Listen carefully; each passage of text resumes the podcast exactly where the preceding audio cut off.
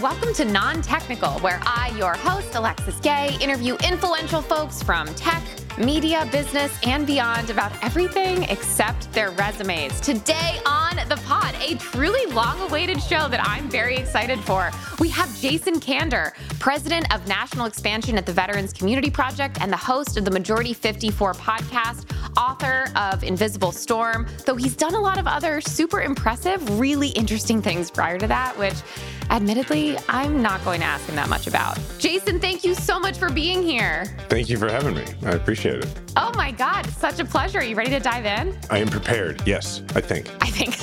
we'll find out.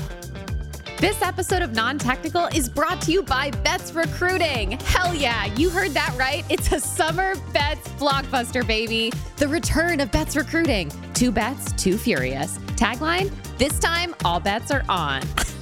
I'm so happy to have Betts Recruiting back as a sponsor of Non Technical. Not only is Betts Recruiting the only recruiting firm by recruiters for recruiters, but they've been trusted for more than a decade to build out sales, marketing, and customer success teams. More than a decade. Name one company that's been around for more than a decade. That's right, it's Betts Recruiting. In that time, Betts has partnered with thousands of tech companies, helped build 30 plus unicorns, and supported tens of thousands of people along their career trajectory. If you're hiring go-to-market talent or you are go-to-market talent, check out bettsrecruiting.com slash non-technical. I bet you won't be disappointed. Betts, you can have that catchphrase if you want. That one's on the house. A former Army captain who served in Afghanistan, Jason Kander was elected to the Missouri State Legislature in 2008 and as Missouri Secretary of State in 2012, making him the first millennial ever elected to statewide office. In 2017, he founded Let America Vote, a national campaign against voter suppression. He served as a teaching fellow at the University of Chicago Institute of Politics and worked as a CNN commentator. Today, Jason is the president of national expansion at Veterans Community Project, a nonprofit organization dedicated to fighting veteran suicide and veteran homelessness. He's also the host of Majority 54, one of the nation's most popular political podcasts. He sits on the boards of Giffords and Let America Vote and Citizens United, and he's the founder of Afghan Rescue Project. A graduate of American University and Georgetown Law School, he is the author of Outside the Wire, a New York Times bestseller, and Courage Is, a children's book he co authored with his son. His next book, Invisible Storm, a soldier's memoir of politics and PTSD, will be published by HarperCollins on July 5th. 2022. Jason Kander, welcome to Non Technical. That was a fantastic intro. I feel great about myself. Thank you. Hell yeah. Okay, we love to hear it. Well, that's recorded now, so you can go ahead and play that Awesome. every day. I'm going to put it on my parents' fridge. Perfect. I love it. Jason, I'm so excited to have you. We know each other through what I think is a very hilarious way. yeah. yeah. We know each other through the holiday draft of Yes. the podcast. So our, our friends Joe Posnanski and Michael Schur, who host a tremendous podcast that is ostensibly about sports, but is really just about all sorts of things. I think this last year was your first year, my second. was. So it's like drafting holiday items with Michael Schur and Nick Offerman Mm-hmm. and people like that. Um, and it's just a fantastic time. So and then fun. you and I got in trouble after this did. last one because Mike decided that he would put up on the internet a poll as to who won the draft. Mm-hmm. And I, being a recovering politician, I was like, oh, well, hell, I know what to do here. I, I can win this. Uh-huh, So yeah. I go out to my followers and I'm like, hey, come on, vote for me. Meanwhile, I'm trying to bait Offerman, and and and he's like, dude, I'm above that. I'm not Yeah, gonna. and- but he's like.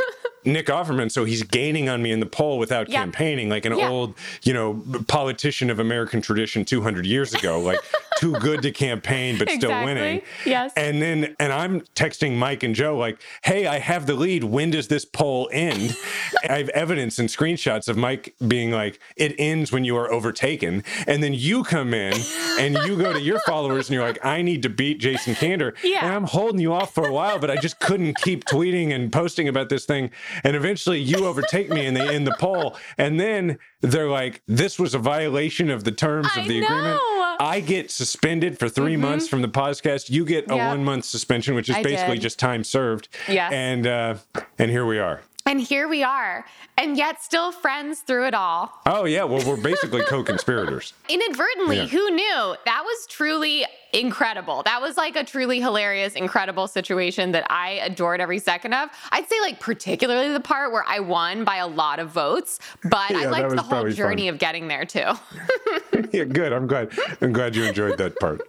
Thank you. Yes, and Joe Posnanski has previously been on Non Technical, and he was another fabulous guest. And so I love when guests are either friends of friends or it's all kind of in the family. Mm-hmm. Yeah, absolutely. No, I, I, it's funny. We record that thing, you know, every year, but it really just feels like an annual holiday party I go to. like, because you can so quickly forget that you're recording. Yeah, absolutely. Well, being the person that I am, and I think I maybe told you all this, but maybe not, I went back and listened all of the past holiday drafts to prepare for Yeah, that. That's amazing.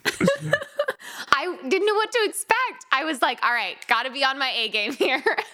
Well, you were. Uh, You were introducing new concepts, new like Mm-hmm. uh, standards of evaluation.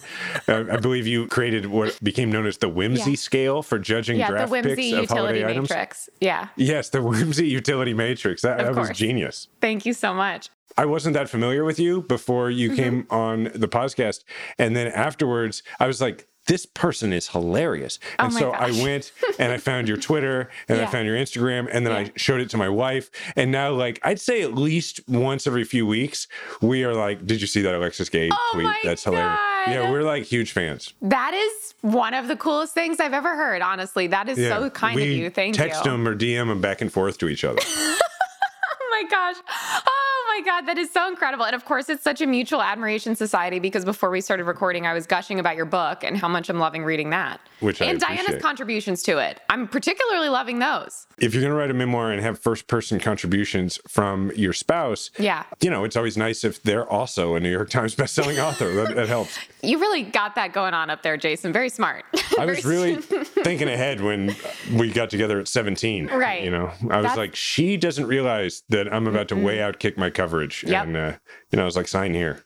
to use the probably the only sport metaphor that I'm familiar with, that was really skating to where the puck is going. Ooh, that's a good one. Ooh, good, right? yeah, that's really good. I'm not a hockey guy, so I wouldn't have come up with that. Nice. That's good. Got it. I'm truly happy to have you here. And I want to start with this. How did you spend your last day off? Okay, last real chance I had to feel something I remember feeling like a day off was Father's Day, not that long ago. Yeah, I went to the batting cages. Really? You'll get to this part of the book later. In addition to coaching my son's little league team, I also play on an over 30 overly serious wood bat men's baseball Oh team God. like not softball but like we played baseball Wow. and, and it's a lot of like like i was a good ball player uh, Sure. in high school but like i didn't go beyond that i went, ended up going to a college with no baseball team which i look back i'm like oh maybe i should have tried that but i play in this league where it's like a lot of former pros and former college players Oh so God. i'm always working really hard to compete that's my idea of a good time i, I go to the cages and like work on my swing and when i'm not doing that i think about my swing and i Oh take fly balls and Yeah. because i'm a center fielder and yeah so when i have a day off i play baseball and i i guess i'm getting a lot of time off because i play baseball about three nights a week anyway it's like a very serious league Is it a league where you play games against other teams? it's actually a national league called the Men's Adult Baseball League that people don't realize exists. I had uh, no but idea. it's just a bunch of us. You know, I'm 41, so a bunch of guys who are past their prime but unwilling to admit it. Okay. You know, we joke that like what most guys do at our age is like they play golf. Yeah. And we're like, no, let's play something where we're probably going to get hurt Yeah. really often. like almost, yeah, almost certainly. Yeah. So as far as like pregame routine, I stretch. Like I'm 41. you know. Really? I bring my foam roller with me. I Love it. Mm-hmm. foam roll before the game. Some guys have one of those guns, those Theraguns? vibrating, you know, Yep. theraguns. Yeah. And then uh, it's a lot of like stretching and running and and my whole game age adjusted i'm fast so you know like my game is like let's make sure i'm going to be able to full out sprint without pulling a hamstring because like Okay. i'm Smart. it's the best, man. I'm 41 years old and I'm out there stealing bases with my son watching, and it's there's nothing like it. That sounds like a really great feeling. Does your son play as well? Yeah, he's a little baseball monster. We're Jewish, but I'd say Okay. baseball is as much a family religion. like it's just my grandpa was my dad's little league coach. My dad was mine. Oh, wow. I'm my son's little league coach, and um, and he's yeah, he's pretty good. You know, it's also cool because like now he's got the baseball bug. It's not just like Yeah. dad wants me to be a baseball player. It's like he Mm-hmm. just loves it. So it's fun for us to do it together. He's he'll be nine uh, in September. Do you have a first baseball memory? Yeah, I sure. So my first playing baseball memory is coach pitch, you know, and you're really young. We were on a little team called the Rookies, and we, Aw, we had cute little T-shirts that said the Rookies, and uh, and I remember being there and being on the team with one of my best buddies, and my dad being like, "Okay, if everybody tries to get the ball at once, it's hard to get the guy out, you know? And uh, so that's that's my first baseball memory. My first watching baseball memory is more, I think, funny, which is so my son wears number five because George Brett is like a legend in Kansas City, wore number five for the Okay. Royals, and and growing Royals, up, okay. like that was, I mean, like George Brett was what like Patrick Mahomes is now, right? So like I remember going to my first game, and back then when the Royals were just terrible, you could buy a seat anywhere, and by the seventh inning, like you could sit with your feet on the dugout, right? Because nobody cared. And wow. uh, the game ends. The, we're like in one of the last innings, and I go and I could stand right next to the on deck circle, and George Brett was on deck, and I remember having this thought of like, if I yell loud enough and he turns and looks at me, then like my life and George Brett's lives will intersect. Yes. You know? Yes. And so I was like, George. And I yelled like as if I knew him, right? Yeah. And he turned and looked at me. And I and then I was like, oh shit, what do I do? yeah. What's next? But I remember leaving and being like, George Brett saw me. Wow. Yeah. For that one moment where he turned around, both of your lives like fused for a second, you know? Yeah. And I was like seven or eight, but I was like spiritually, we have a connection, you know. So Yes. Wow. that's baseball's pretty deeply rooted in the Kander family. so I can see that. That's wonderful. Is there a song that whenever you hear it totally takes you back in time? yes, uh, I'll give you a couple. Yeah. They are both by a guy named Robert Earl Keen that most people listening will not know, but should know. Robert Earl Okay. Keen is a like a red dirt genre country guy. Okay. Um, and he has just all these incredible songs. You know, I'm from the middle of the country, so Yeah. like I like I like country. I like all music, but I like country music. And uh, Robert Keen has a song uh, called "Dreadful Selfish Crime," and it's kind of a drinking song, and it takes me back to college. You know, like a lot of people. The whole song is about how like everybody's moved away, and like I'm still here, and this is what I do. There's a part in it where he says, I am guilty of a dreadful selfish crime. I have wasted all my precious time. It's just such a great lyric. Oh, And it just takes me back to like, you know, college and just wasting time, right? yeah. The other one is my favorite song of all time, which is a Robert Keen song called I'm Coming Home. And that's really just because I have spent a lot of my life just trying to get back to Kansas City, you know, whether Yeah. I was deployed or, um, you know, running for office or holding office or whatever. I just feel like I've spent so much of my life just trying to get back to my family. And now I spend most of my time with my family. And so it, my son knows all the words to it and we sing it and that kind of stuff. So. That's so nice. So something else to pass down in addition to baseball. Yeah, that's right. Robert Earl Keen and baseball. That's Robert Earl Keen. pretty much that's fatherhood. You know, that's what you do. Yeah, seriously. I- I'm like, I think that's on a Hallmark card for Father's Day. That's right. That's right. What's the tiniest hill you're willing to die on? Like something inconsequential that you would just really go to bat for? Oh, I'll give you one. Sharks are dinosaurs, and swimming in the ocean makes no sense. Like, really? They've been around since the dinosaurs.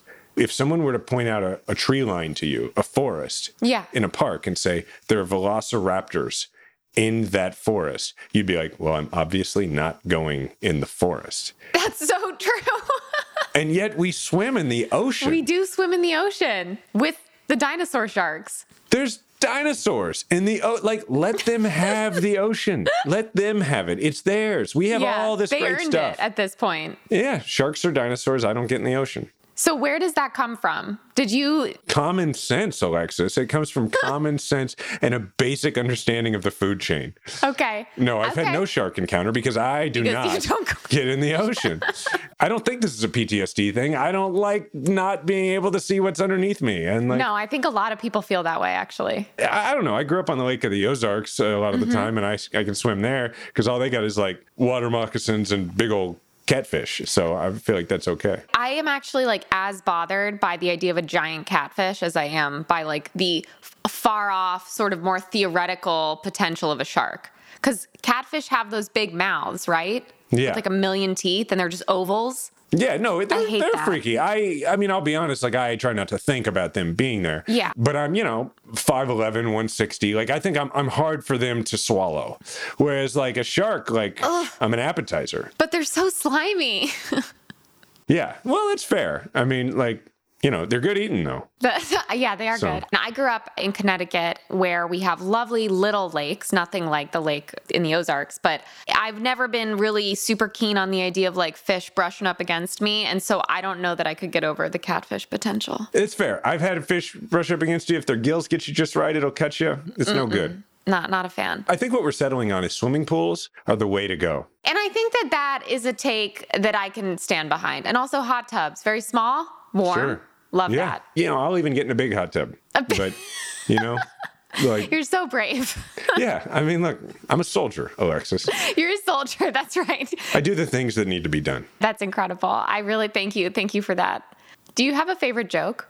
Uh, yeah, it's it's a really dirty joke, so I don't think I'm gonna do that one. But uh, let's Really? see. Are you sure? How bad? It's pretty See bad. on your face that it's, pretty really bad.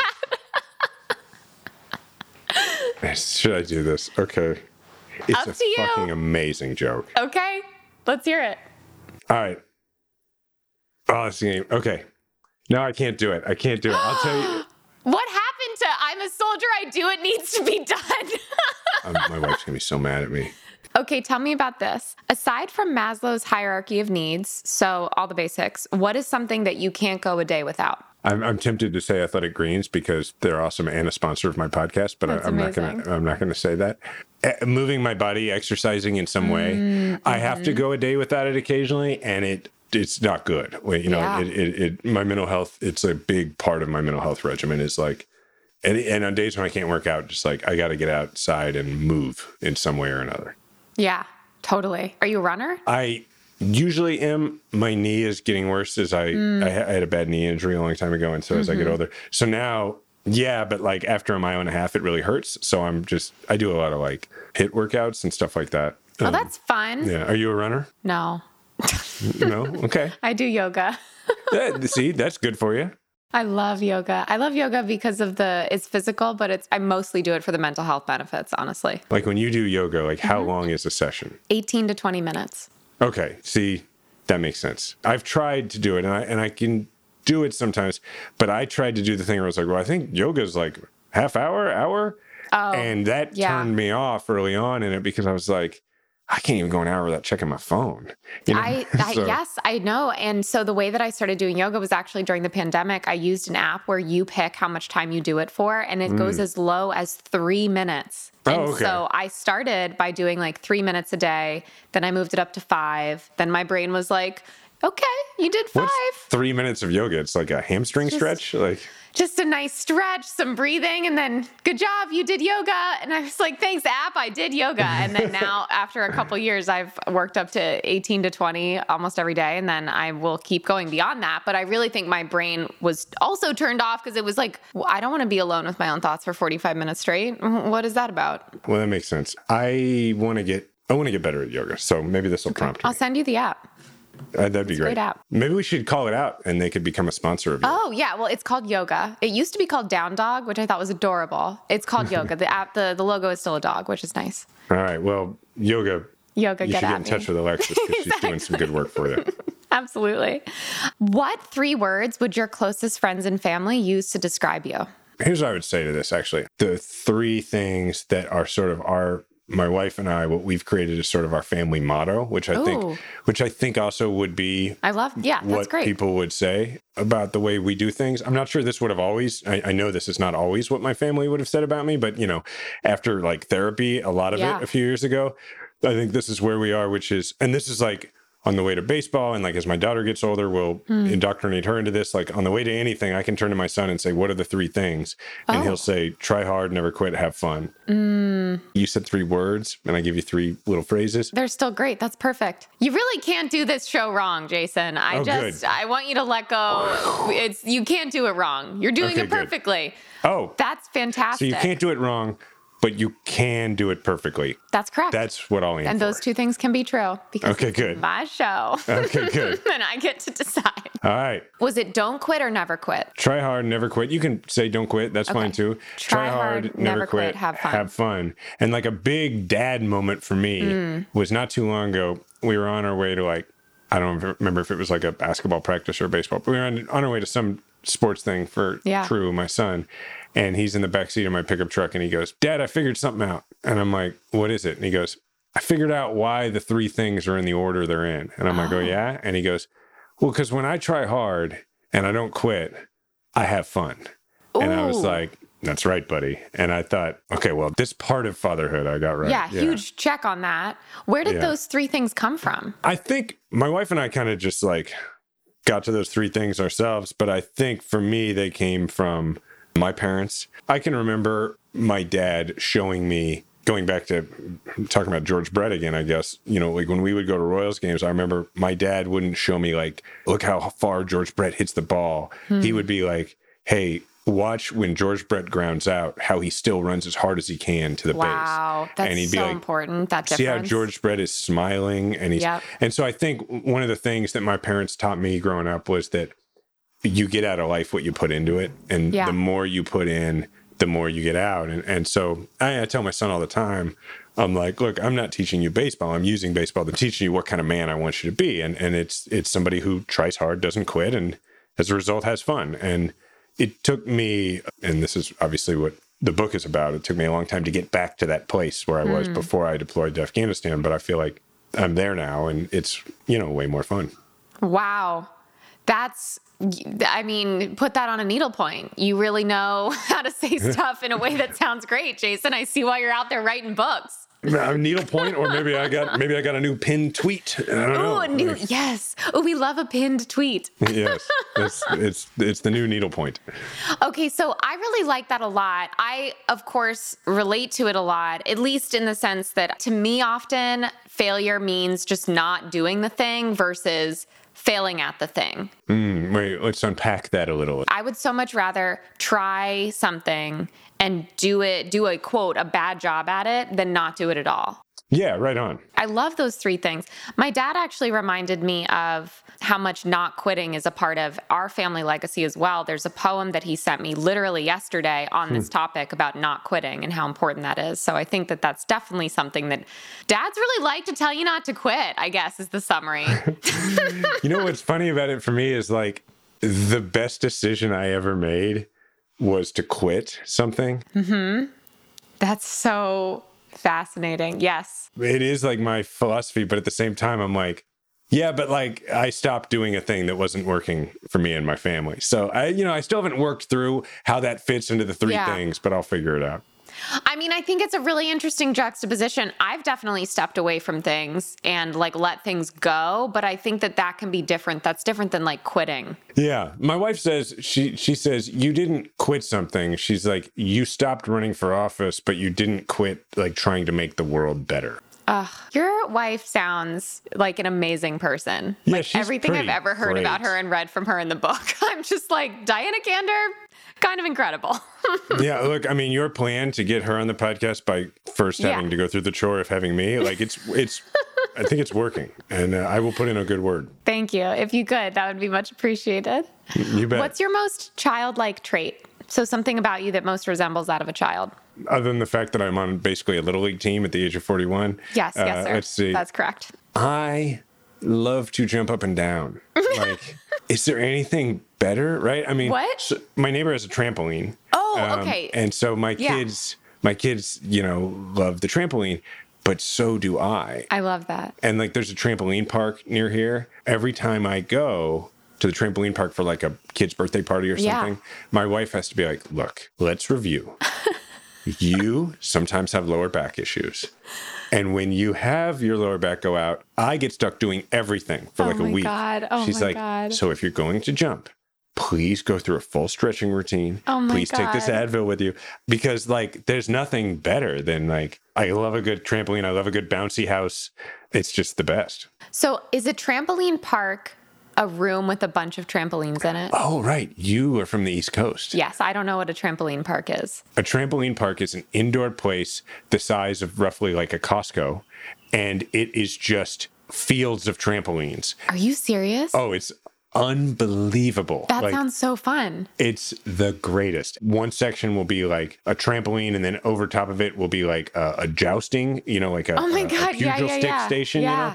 And the kids wear little helmets, and they there's like a, a dodgeball section where there's trampolines on either side, and you're jumping Oh up and down. Oh my down. God. Yeah, and, but then there's like these foam balls, and you can throw them at each other. No, it's amazing. Like That sounds so fun. I Yeah. also love trampolines. Okay, so this is, by the way, one of my favorite answers ever to this question. So Thank you. for that. But when you first said I love jumping up and down, I thought you You just, just meant like normally, yes, like jumping up I, and ca- I really like that too. and I, mean, I was like, yeah, because I was thinking, well, maybe it's like when you get really excited about something. That also is true. And I have, so my daughter is almost two, and her name is Bella, and Mm. she loves to jump up and down. Oh, We get like on the couch and we'll jump up and down together, and she says, bounce, bounce, bounce. And uh, that's pretty great Oh too. my So, yeah, when I get excited, I, I jump so up and down. cute. That's great. Oh, God, never lose that. That's such a great quality. That I got to keep my knees in shape so I can keep, Keep, those doing so that. So that you can keep jumping up and down. Let that be the motivation for the stretching. yeah, when I'm like 65 and I go in for my knee replacement, and the doctor will be like, okay, so what sort of thing are you looking to return to? And I'll Mm-hmm. Yeah. be jumping up and down with Look, there's this trampoline park, there's a Yeah. jousting station. I got to get back there. Right. Did your family do anything growing up that at the time you thought was normal and then later realized was extremely weird? Yeah, all the groomsmen at my wedding were my unofficial foster brothers. Really? Yeah, which eh, you know, I don't know if it's weird, but it's definitely different. Unusual. Yeah, so my parents were juvenile probation officers, and then my dad mm-hmm. uh, was also a cop. So they mm-hmm. met as juvenile probation officers. They it was just like very normal to them to take kids in whose families were struggling and that kind of thing. So my younger brother and I are best friends when their families would like go through difficulties or whatever. Mm-hmm. Those guys would move into our house. My parents weren't like, okay, we're thinking of you know having Justin or Mel move in. It was just like there's another spot at the dinner table. It was great because all my best friends, it was like a slumber party every night.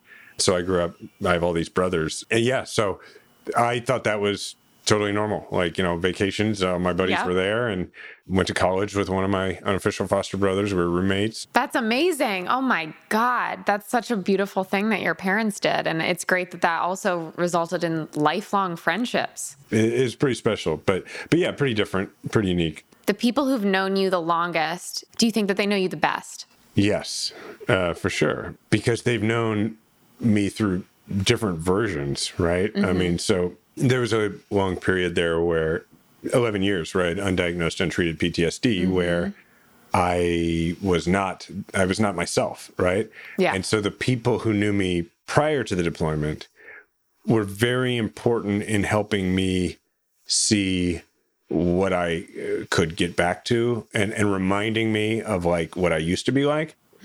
So yeah, so it's interesting. But on the other hand, like there are people who have only known me since the deployment who I'm very close to. But but Yeah. I, yeah, I think like my wife, she referred. We've been together since we were 17. She Right. refers to the last few years as her second marriage hmm. because she's now gotten to be married to the guy that she met, Yeah. which is not the guy she's been married. She was married to for about 11 years. So Yes. Oh my God. Wow. Your story is, it's really incredible. And I'm breaking my own rule because technically you wrote a book and that's technically work, but it really is just incredible. I highly recommend eh, it. you know, But again, it's my podcast and I can do whatever I want. do you have any truly useless talents? Like truly useless, but you're good at it. Yes. Let's see. Hang on. Let me grab a ball. Hang on. Okay. Okay, I usually do this with a baseball. Okay. we'll see how it works. There's a tennis ball up here, which is weird because we don't play Okay. tennis. I think it's the dog's ball. Okay, so Jason is holding the tennis ball and oh my God, and bouncing it off his bicep and his elbow and behind his back. Wow. Okay, I have a lot of There you go. questions. That was perfect, amazing. Why and how can you successfully bounce a tennis ball off the palm of your hand, off your bicep, off your elbow, and then behind your back? because I grew up before the internet and and sometimes like if my friends were not home and all I wanted to do was play baseball all the time and I would go out in the front yard and after a while you get bored with just throwing yourself pop-ups over and over again and you're like what weird shit can I do with a baseball Wow. and uh, it turns out I can do that That's amazing. And I mean this in like a kind and supportive way, truly useless. Like that was a perfect, truly useless talent. a hundred percent like it's it's barely a party trick It's flawless, honestly. My example that I give my guests is that I can do a perfect Yoshi voice. oh really I want to hear it Okay. Bum bum bum bum. Yoshi. holy crap that's amazing And again, truly useless. okay we're doing voices my kids think I do a really good Kermit the Frog really? Okay, I want to hear it. This is Sesame Street Kermit the Frog when he, I don't know if you recall, he was a, occasionally a correspondent on Oh, yes. Okay. Kermit the Frog here with the local news break. Oh my God, Jason, that was perfect. Eh, it's pretty good, but thank you. if they need a guy to do Kermit, I feel like they could call you. Well, if they need a guy to do Kermit saying that sentence, that exact sentence. yeah, after that it gets pretty shaky. I know that is like me with some of my accents. I can a couple sentences, I've really got you, and then after that, ooh, we go downhill fast. Yeah, the only accent I can do well is country because of where I'm from. But Oh, sure. After that, it's just my wife jokes that every accent with me just becomes Asian because, uh, well, I can do Russian because I married into like a Ukrainian family, but Oh yeah. she has all sorts of stories of like in the past when I would tell her I, I met somebody and it'd be like a Haitian person or whatever. Mm-hmm. And I've now learned also because like you shouldn't do this anyway. But when I was much younger, I used to, you know, like 15, 20 years ago, I- would like tell her the story of meeting the person. And in the story, I would try to do their accent. And finally, Oh, sure. before we all knew, like, don't do that, Yeah, I yeah, yeah. stopped doing it because my wife was like, Every time you tell me a story, I think you met an Asian person. Like you oh can't Oh do God. accents. And so, yeah. Unless one day you meet Kermit the Frog. Yeah, if I ever meet Kermit the Frog and he tells me the news, then I'll be able then- to accurately describe what happened in character. That's perfect. I hope that that happens for you, you know. But you. hey, it ain't easy being green. No, and it it would be kind of a big deal if It would be kind of a huge deal if you met Kermit the Frog, he's right? just like walking down the street in Kansas City. That would be amazing. I would like to meet Miss Piggy. If I could pick Really? one of them. Yeah. And I get it. I know that she's not like the most likable one, but I- to yeah. me, she's like the most iconic. Definitely the most iconic. I never uh, connected with her. You know what I mean? I wouldn't say that she and I would have a long lasting, like deep, meaningful friendship necessarily, but I appreciate what she's done. Who is your favorite Muppet? I mean, that's really the important question we're angling toward here. Is it is it Miss Piggy? Does Big Bird count as a Muppet? Why not? I mean, He's Muppet adjacent, but he's not a puppet technically, right? Isn't because a Muppet is a puppet. I mean, Big Bird's pretty great. I think it's a fine choice. I think that it would be Big Bird. He's like pretty dependable. He's charismatic bird, teaches you stuff. Look, I think it's a solid choice. I don't think you need What, to who, defend do you it. have an answer to that question? Who your favorite Muppet is? It's a lesser known. It's more of a deep cut, Oh but it's probably Pepe the King Prawn, um, which is more Oh, of the, the. Mm-hmm. more recent movies. You know, in Muppets from Space, there's a tremendous line. This egg comes down because it's uh, Gonzo's alien relatives have come to find him. And Oh, this okay. Egg, this egg descends down, and like in the climax of the movie, and it's about to open up, and everybody's like unimpressed. And Pepe is, I'm not going to do the accent, but Pepe's like, hang on. It could be filled with chocolate, and he's like, "Let's let's not judge." I love that. Anyway, so I think Pepe. Wow, what a great outlook on life. yeah. Although lately, I'm really in. Thanks to all the Elmo Rocco memes out there, I'm pretty into Zoe. Mm. You know. Okay. New. new Oh, you gotta yes. check those out. That's true. I think that Zoe's pretty great. I liked those memes as well. I'm such a dad. Like my whole life is like. It's a strong dad vibe, but it's a dad who's on Twitter, you know? Yeah, that's right. That's right. it's a Twitter dad. that's right. Jason, who would play you in a movie? Hmm. And if we were to make this movie, which chapter of your life should we focus in on? Well, I mean, at the risk of sounding somewhat serious, uh, I'll take the question in reverse order, which is you haven't gotten to this part of the book yet, but Okay, spoiler alert for the second half of Jason's book. sorry. In the last 10 months, I kind of stumbled into doing a lot of helping evacuate Afghan allies out of Afghanistan, and it's been kind of nuts. And so I would say that'd be the part of my life, and I'd be a supporting character uh, only. But I would say that just because, like, that's the part of my life where people have reached out to me and been like, we'd like to make a movie about this part. Oh, interesting. Is that with the Afghan Rescue Project? Yeah. Okay. And so I assume it'd be something like that. And then I think in truth, if you're going to go with somebody who like really looks like me, you'd have Yeah. to resurrect the guy who played Blossom's brother, Tony, not the one that everybody thought was a sex symbol, the whoa guy, not Joey Lawrence, the other guy. You- oh, we see you're younger than me. There was a show called Blossom, Mayim Bialik, who you now in the 90s. In the 90s, yeah, the 90s, Okay. which was before the 2000s, but after the 80s, it was like That's, 20 years oh, before you were born. That's when it was. Yeah. I'm always like, wait, It which was, one? I don't know how old you are, but I know you're young, younger than me by uh, by a decent amount. Um, anyway, so there was a rather large nosed redheaded guy. In reality, probably that guy would come out of retirement and have to play me. up. But Okay. what I would hope is so Jason Sudeikis is a good friend. He's a Kansas City guy. Oh my God, Jason Sudeikis would be a perfect fit. Yeah, and he knows me well, and we have you know a similar uh, dialect and everything. It wouldn't be a stretch. So I'd like to think it was like Sudeikis or maybe another Kansas City guy, Rob Riggle, who's a Marine and an mm-hmm. Afghanistan veteran. Maybe That's right. but he's a bigger guy than me. So But I think we can take some artistic liberties with the film. Chris Evans, we're taking some artistic liberties. Yeah. So way- Captain America will play me. I mean, probably do great. I feel like he could get your vibe down. Yeah. He could bounce up and down. Look, he's gonna have to bulk up first. That's right. I, but we'll put him through an extensive training program, like a full boot camp, make sure that he really gets buff. Finally, we've all been waiting for Chris Evans to put on some muscle. Captain America's gonna need to become Major America, and uh, and then then we'll talk. That was beautiful. Oh my God, should that be the name of the movie? Yeah. Major America. The rank I never got to. Uh, major. Yes. Yeah, That- I mean, there's something poetic about yeah, that. I think it's nice. I like that a lot. Okay, honestly, I'll make this movie. I'm ready. Deal. Oh, now that Chris Evans is involved, you'll you'll make the movie. Thank you. I mean, it doesn't hurt to have Chris Evans involved. I'm excited about the other choices for other reasons. Right, Everybody, well. this is a great idea. I appreciate. Uh, I'll, a lot. We'll get in touch with these people. Yes, thank you. Okay, Jason, we're going to take a quick break and then we'll be right back. This episode of Non Technical is still brought to you by Betts Recruiting. Grab your popcorn and put your phones on silent because we're just getting started with our summer bets blockbuster. The return of Betts Recruiting. Two bets, two furious. Tagline? This time, all bets are on.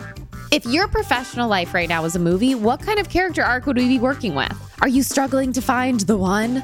And by that I mean the perfect go to market hire. Do you need to take off your glasses and let your hair down in order for the world to see what your resume really has to offer? Or are you simply in search of adventure, curious about the career paths less traveled? Whatever your movie arc, Betts Recruiting is ready to be your best supporting actor. Or should I say, your bets supporting actor? I shouldn't, but I did. If you're hiring go-to-market talent or you are go-to-market talent, check out bettsrecruiting.com slash non-technical. And we're back with Jason Kander, president of national expansion at Veterans Community Project and the host of the Majority 54 podcast, as well as the author of Invisible Storm. Jason Kander, we've arrived at a very exciting moment in this episode of Non Technical. Oh, oh yes. Okay. We have. We've arrived at the lightning round. Oh, good. Oh, good. Great reaction. Are you Thank- ready? mm, Thank you. I'm I I am ready. I am ready. Okay. Coffee or tea? Tea. No, I've had four cups of coffee in my life. In your whole life? Mm-hmm. And I cut out caffeine a few years ago. I'm blown away by this. Yeah, I'll have decaffeinated tea occasionally to be uh, like friendly when that's what you got to do, like in a social situation. But you know, I married into this Ukrainian refugee family all those years ago, and every uh, meal was like, "Do you want your chai? You know, do you want some tea?" And for years, I was like, "Yeah," and then I was like, "Oh my god, that's a lot of caffeine." And now caffeine makes me anxious. So coffee sometimes smells great to me, but I'm like, Yeah. I'm like, nah, I don't need to. I'm 41. I don't need to start this I think I've said I'm 41 like 15 times during your show. I know you're 41, but I support you. Are you trying to convince yourself? I guess I'm still amazed at the fact that I am. Like, I don't do this every day. I'm not just walk around. Hi, I'm 41. Hi, I'm 41. Jason Kander. I'm 41. Yeah. I feel like Kander, I 41. sound like like my son who's like, I'm eight and a half, and he'll tell you all the time.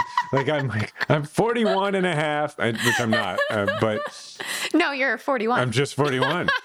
if I was 41 and a half, I would have told you, obviously. you would have told me. I love it. Do you have a favorite board game? I think my favorite board game is Monopoly, even though Okay. I'm not, I wouldn't naturally enjoy Monopoly, but my son has discovered Monopoly and he just That's awesome. loves to take my money and uh, he thinks it's a Do you let him win? My rule is he doesn't know this, but I will let him win, but not every time. Like every third time, you know, Yeah. you got to put him in his place. So like Yeah. the third time through, what I'll do is I'll just be like, "Hey, you want to make a trade?" And the game will be over in like thirty minutes because, and then I can be like, "Man, you made some bad choices." Oh my God, that's great. That's Yeah. perfect. I think that that's a great strategy because you don't want him to develop a complex where he's like, I'm amazing at Monopoly and then plays with other people and gets his butt handed to him. We have sort of an arrangement, he and I, where whenever we do anything together, like if we play basketball against each other, if we, you know, whatever, Mm-hmm. he gets to tell me beforehand what percentage effort he wants me to give. Oh, that's perfect. Yeah, because it helps him understand, like, look, I'm bigger than you. I'm, you know, everything. Yeah. You don't have to be as good, but you tell me what level. And then every once in a while, for fun, he'd be like, Dad, give a hundred percent. And then Oh, he loves that because then, like, I just, you know, like if we're playing basketball in the front yard, he plays on an eight foot hoop. So it's like I steal the ball and I dunk it in his face, and then I'm like, oh, you know, and he's and he'll laugh really hard, and then he's like, all right, go back to fifty percent. I'm like, okay, I. I love that. God, it really sounds like you guys have such a nice relationship. That's so sweet. I love being a dad. It's the best. oh, Jason Kander loves being a dad. That's very sweet. Jason Yeah. Kander, 41, loves being a dad. have you ever read a book twice? Yes. Which book? There's a book I've read several times called Once an Eagle by a guy named Anton Myrer.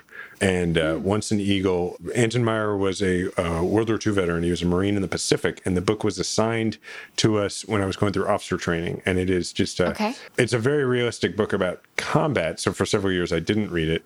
But what it is more importantly is just like an exceptional book about leadership because he's a hmm. it's just a really really good book. Because there's sort of two main characters in the book that you follow. One is the main character Sam Damon who kind of goes about leadership in the way you would want any leader to go about it. Like he mm-hmm. you know he's through the door first etc and then the other is a guy named Courtney Massengale who's much more of like a, the politician. Like he's he climbs the ranks much mm. faster but he's the guy who like he gets to know the right generals and he you know. Oh, yeah. and so it's really a book about these two kinds of leadership and one Hmm. being toxic and one not.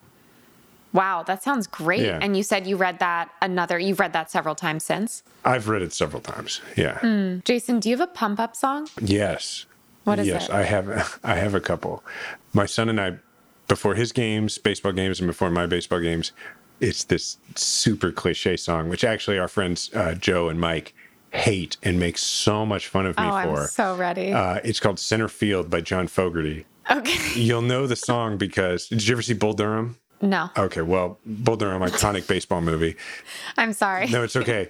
The central like montage scene in the movie is set to center field, and you've heard this. Oh, Like, if you've ever been to a baseball game, you've heard the song. But like the lyrics are ridiculous; they make no sense. It's so Joe and Mike give me. And I actually tried to get Mike. You know, because he had said uh, he did that thing where if you buy the book, he'll write whatever in the inscription. Oh, yeah. And and he did this with like twenty five hundred books, and literally mine was the only one he refused to write what I Are asked you to write. serious? And he did it here in Kansas City. I brought lunch to him while he was writing them, and he refused to write That's Center Field hilarious. is a great song. Actually, Oh my I wrote God. Center Field is a great song, and your your holiday draft strategy is impeccable. And he was like, I can't write this.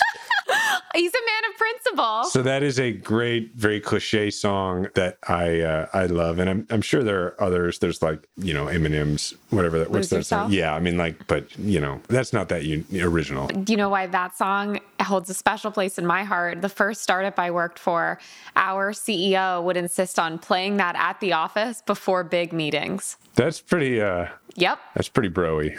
That is what that is. Yep. Yeah. It was a time. It was woo. It was a time. That song is definitely in my body, and my brain for the rest of my life. This was kind of triggering for you. I, it's Yes. good that I didn't like go into the song. So It's true. Though I know every word, yeah, I'm obviously. sure, yeah. Okay, so this is my final question for you. Usually, what I ask guests is, what would you title your memoir? but Sure. you just published a memoir with the title Invisible Storm. So I would assume that that is what you would title this hypothetical memoir. So instead, let me ask, what should we call that movie that we're going to make about Mm. your life? To me, that movie would be about one of the people who got out of Afghanistan that I'm a supporting character. And so in my Ah. Yes. mind, there's going to be a bunch because what happened and has continued to happen in the wake of the Afghanistan evacuation or in the wake of the withdrawal, the evacuation that's Mm-hmm, happened since, there's going to be a bunch of white savior movies, right? There's going to be a Yes, bunch of yes, movies where like. I think probably Channing Tatum plays like Yeah. a special forces person who goes in and Yep. you know what I want to see is the movie that is about the heroes of the story, which are the Afghan allies Yeah. who come hell or high water, got themselves and their family out of that country after the military had left with help from people like me, but did it Mm-hmm. Themselves. And I would want that movie to actually look, it's a great story. I'll tell you the story. The short version is in this case, what we did is in order to throw off the Taliban who were looking for these 400 people that were Yeah. the first group we evacuated, we held a four day wedding in Mazar-e Sharif, Afghanistan. A, a What? Fake wedding, yeah.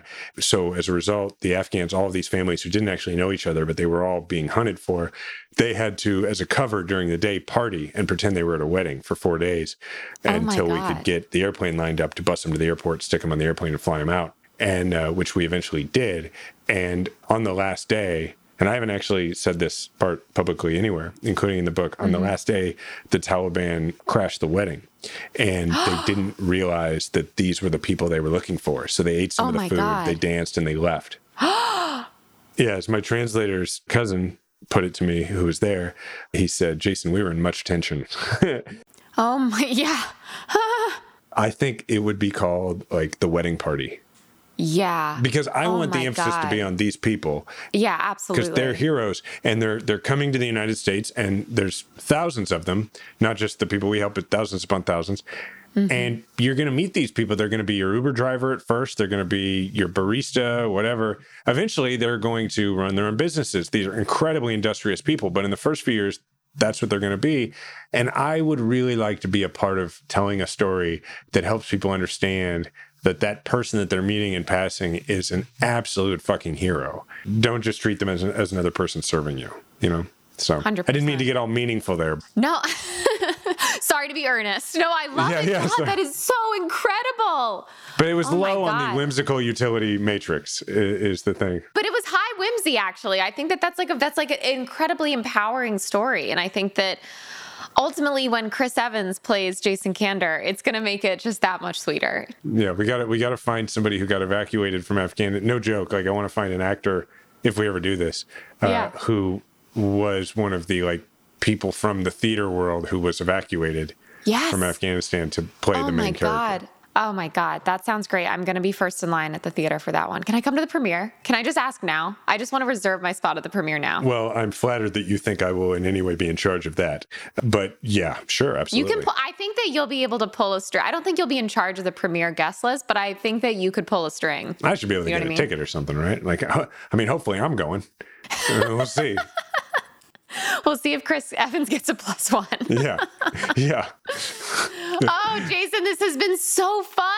Thank you so much for Oh. coming on Non Technical. Thank you. It was a blast for me too. This was great. And where can people find out more about you? Well, they can go to jasonkander.com. They can uh, Yep. follow me on Twitter and Instagram, which is at Jason Kander. And they can get Invisible Storm, A Soldier's Memoir of Politics and PTSD, wherever they get books. But you can specifically go to invisiblestormbook.com. All of the my royalties from the book go to fight veteran suicide and veteran homelessness Yep. at Veterans Community Project, which you can find Yes. at vcp.org. Perfect. Perfect. And again, I'm halfway through the book and truly loving it. It's become my go-to subway book and I'm really enjoying it. And Jason, you have you you wouldn't think it from the title, but there are moments of like true levity and humor and joy throughout it. And I'm really in particular loving that. Oh, thanks. Yeah, I figure if you're going to tell people a story about post traumatic stress, you got to give them a few opportunities to laugh. Yeah, exactly. Yeah, perfect. And you you nail it. I think it's great. And you can find me at Yay Alexis Gay on Twitter and Instagram or at Non Technical Pod on Twitter. One more time, Jason, thank you so much for taking the time. I really appreciate it. This was a blast. Thank you. Awesome. I'll talk to you soon. Bye.